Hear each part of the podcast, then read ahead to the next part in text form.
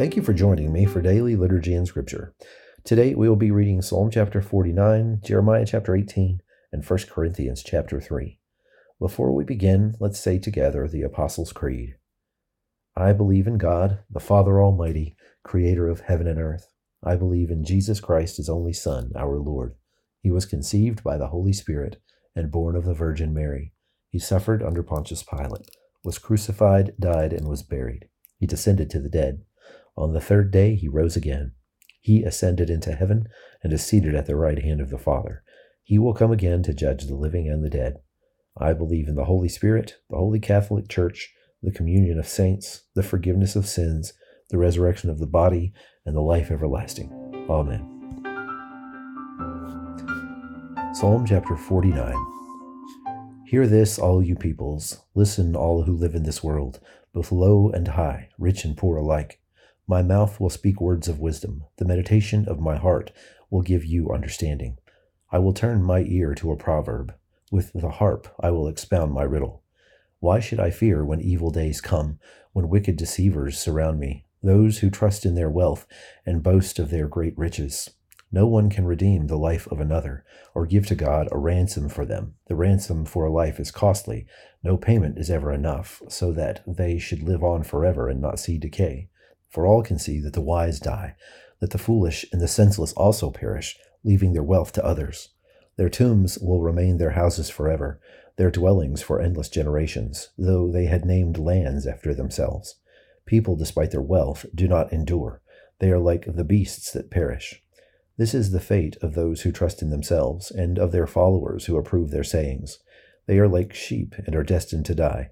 Death will be their shepherd but the upright will prevail over them in the morning. Their forms will decay in the grave, far from their princely mansions. But God will redeem me from the realm of the dead. He will surely take me to himself. Do not be overawed when others grow rich, when the splendor of their houses increases, for they will take nothing with them when they die. Their splendor will not descend with them. Though a while they live, they count themselves blessed, and people praise you when you prosper, they will join those who have gone before them, who will never again see the light of life. Jeremiah chapter 18. This is the word that came to Jeremiah from the Lord Go down to the potter's house, and there I will give you my message. So I went down to the potter's house, and I saw him working at the wheel. But the pot he was shaping from the clay was marred in his hands. So the potter formed it into another pot, shaping it as seemed best to him. Then the word of the Lord came to me. He said, Can I not do with you, Israel, as this potter does, declares the Lord? Like clay in the hand of the potter, so are you in my hand, Israel. If at any time I announce that a nation or kingdom is to be uprooted, torn down, and destroyed, and if that nation I warned repents of its evil, then I will relent and not inflict on it the disaster I had planned. And if at another time I announce that a nation or kingdom is to be built up and planted, and if it does evil in my sight and does not obey me, then I will reconsider the good I had intended to do for it. Now therefore say to the people of Judah and those living in Jerusalem, This is what the Lord says Look, I am preparing a disaster for you and devising a plan against you. So turn from your evil ways, each one of you, and reform your ways and your actions. But they will reply, It's no use. We will continue with our own plans. We will all follow the stubbornness of our evil hearts. Therefore, this is what the Lord says Inquire among the nations, who has ever heard anything like this? A most horrible thing has been done by virgin Israel. Does the snow of Lebanon ever vanish from its rocky slopes? Do its cool waters from distant sources ever stop flowing? Yet my people have forgotten me. They burn incense to worthless idols, which made them stumble in their ways, in the ancient paths. They made them walk in byways, on roads not built up. Their land will be an object of horror and of lasting scorn. All who pass by will be appalled and will shake their heads. Like a wind from the east, I will scatter them before their enemies. I will show them my back and not my face in the day of their disaster. They said, Come, let's make plans against Jeremiah, for the teaching of the law by the priest will not cease, nor will counsel from the wise, nor the word from the prophets. So come, let's attack him with our tongues and pay no attention to anything he says. Listen to me, Lord. Hear what my accusers are saying. Should good be repaid with evil? Yet they have dug a pit for me. Remember that I stood before you and spoke in their behalf, to turn your wrath away from them.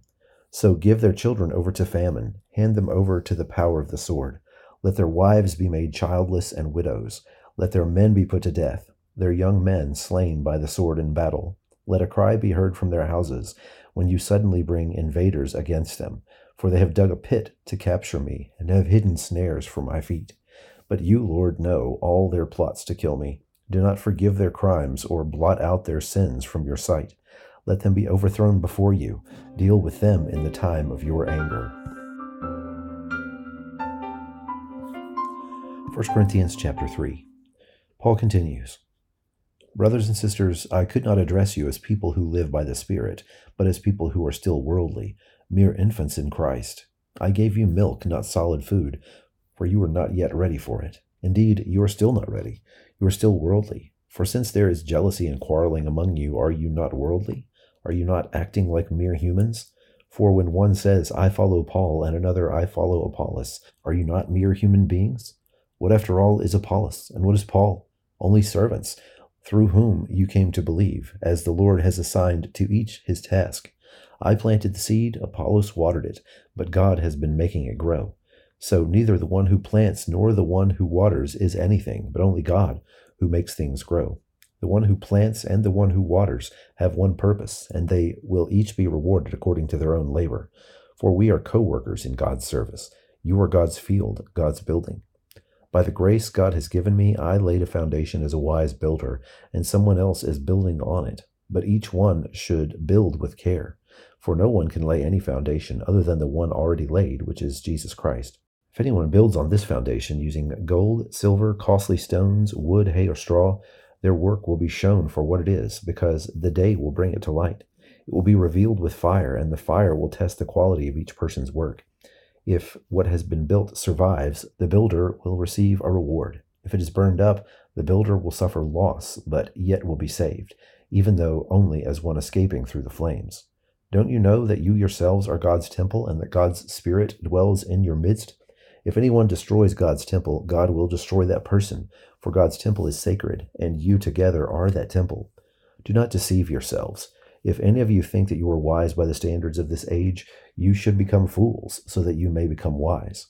For the wisdom of this world is foolishness in God's sight. As it is written, He catches the wise in their craftiness.